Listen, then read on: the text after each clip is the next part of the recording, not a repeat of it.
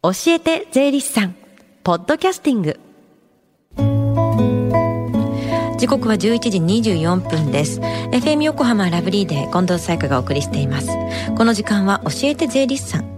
毎週税理士さんをお迎えして私たちの生活から切っても切り離せない税金についてアドバイスをいただきます。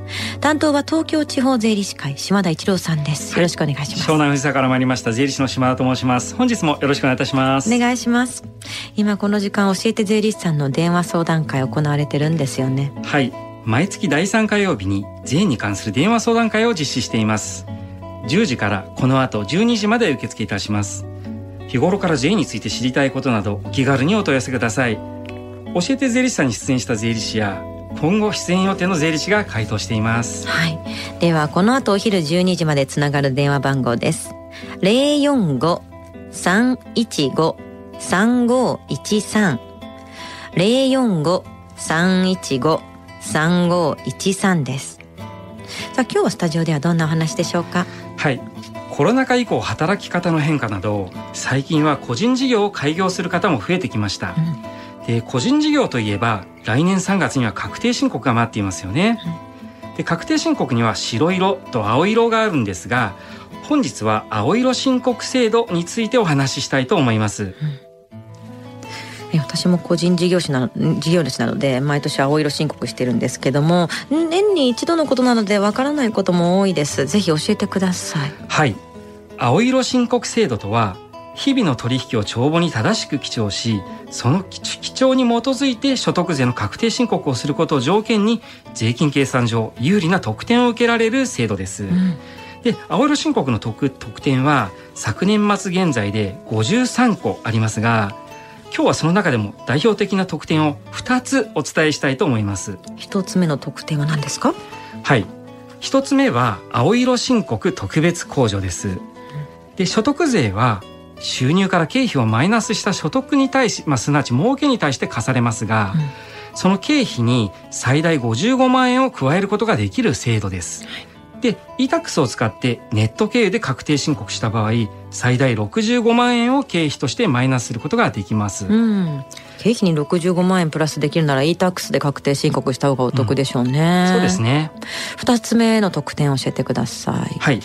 二つ目は損失の繰りも繰り越しと繰り戻し制度です。うん、で、損失の繰り越しとは、個人事業で赤字が出てしまった場合その赤字を翌年以降3年間にわたって持ち越すことができる制度です。うん、で損失の繰り戻しとは昨年青色申告をして利益が出ている場合で今年は逆に赤字が出てしまった場合に前年分の所得税の還付を受けることができる制度です。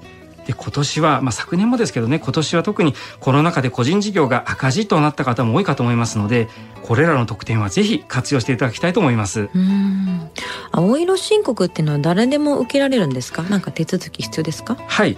で青色申告は青色申告書認申請書を税務署長に原則として事前に提出する必要があります、うん、でこの申請には提出期限というものがありますで原則として青色申告の適用を受けようとする年の3月15日までが提出期限となります。うん、なお3月16日以降に新規開業した方ははその業務開始日から2ヶ月以内が提出期限となっています。うん、でただまあ、新型コロナウイルスに感染したなどやむを得ない理由がある場合提出期限に間に合わなかったとしても期限延長が認められるケースがありますのでここはねご相談いただければと思います。うんその他注意すべきポイントありますか？はい、で年明けの電話相談会で何度か聞かれたんですが、はい、青色申告承認申請書を提出するだけで青色申告の特典は受けられますよね？という質問なんです。で初めにお話ししましたが、うん、この制度を受けようとするためには正しい帳簿を作ることが大前提になっています。うん、で法律上は複式簿記のルールに従って帳簿を作成しかつ貸借対照表及び損益計算書を確定申告書に添付すること。これが青色申告の特典を受ける条件とされています、うん、正しい帳簿作らないと青色申告の特典は受けられないってことですよね。そうですね。はい。で最近はクラウド環境を利用して簡単に帳簿を作成できる会計ソフト、まあ、例えばフリーとか、うん、まあ、弥生クラウドとか TKC クラウドとかいろいろあるんですけどもこういったクラウド会計ソフト増えてきました。うん、で例えば自動的に銀行の取引履歴を会計ソフトと同期したり、あとはねタブレット端末のレジ端末を会計ソフトに自動で転送してくれたりする機能を持ったソフトです。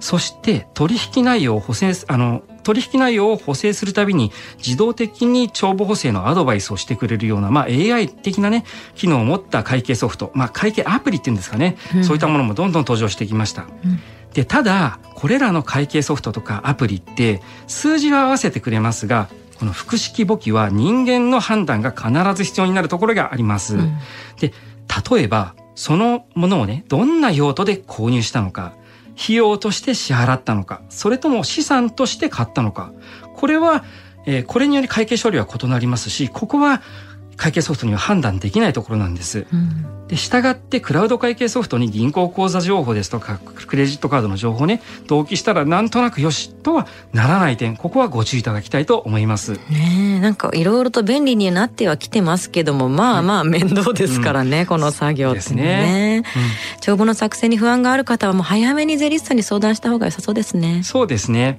で、税理士は青色申告の帳簿の基調指導はもとより、節税ですとか、事業経営のアドバイスも行っています。うん。で税理士は通常ねこの7月8月9月あたりはまあ閑散期って若干暇な時期になるんです、はいはいはい、で逆に年末が迫ってくるとみんなバタバタ、ね、そうなんですね。で税理士もね作業的にやっぱり混み合ってきますので、うんうん、ご不安な方はねお早めにお近くの税理士にご相談していただけるようお願いいたします。はい今日の話を聞いて青色申告制度についてもう少し聞きたいという方は今行われている電話相談会を活用してみてください。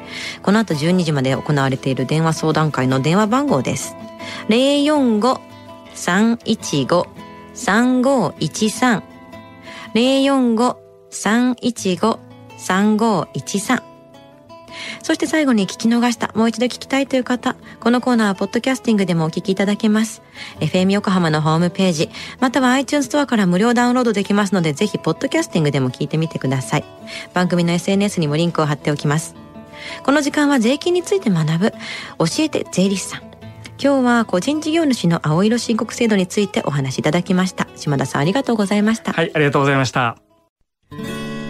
Deep inside your ears still lingers on the fading sound of footsteps, so clear to hear whenever I find you with empty beer bottles in your hand.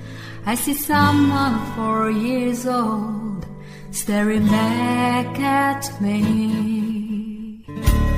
Once you told me don't know who you are. There are pieces of you lost somewhere along the way. You've been searching hopelessly in a wrong place. Cause they have always been with you from the very start. So many years you haven't been yourself.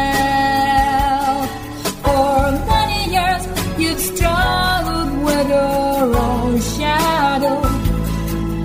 And now you're slowly getting back on your feet.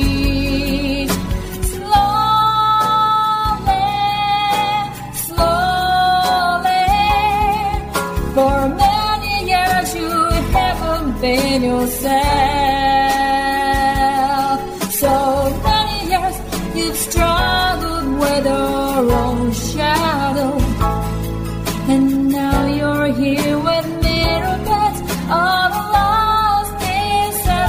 another.